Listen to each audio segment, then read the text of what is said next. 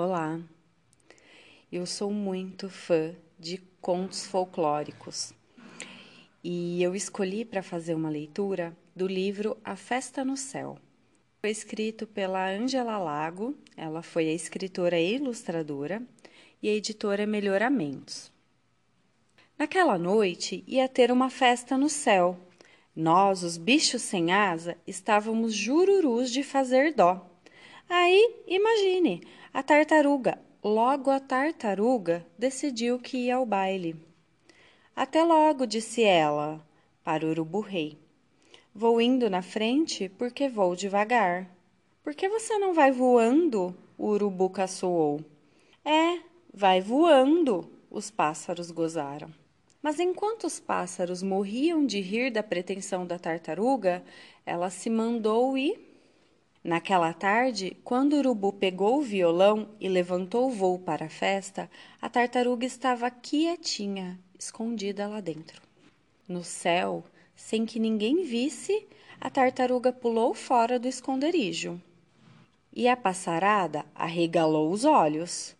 Mas como é que você apareceu aqui? Como conseguiu chegar? Como é que você veio?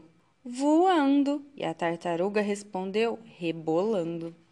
E ela cantou, sambou a noite toda. Rebolou até o sol raiar. Depois tratou de encontrar um jeito de se enfiar de volta no violão. Lá pela metade do caminho para casa, o urubu começou a assobiar um samba da festa. E a tartaruga, que estava muito alegre e um pouco zonza, começou a cantarolar também. O urubu rei escutou, pensou um pouco. Desconfiou. Aquela diaba da tartaruga tinha feito ele de burro de carga. Furioso, virou o violão e sacudiu. A tartaruga caiu rolando, céu abaixo. Sai da frente, terra! Senão eu te arrebento! Ela gritou, o mais alto que pôde.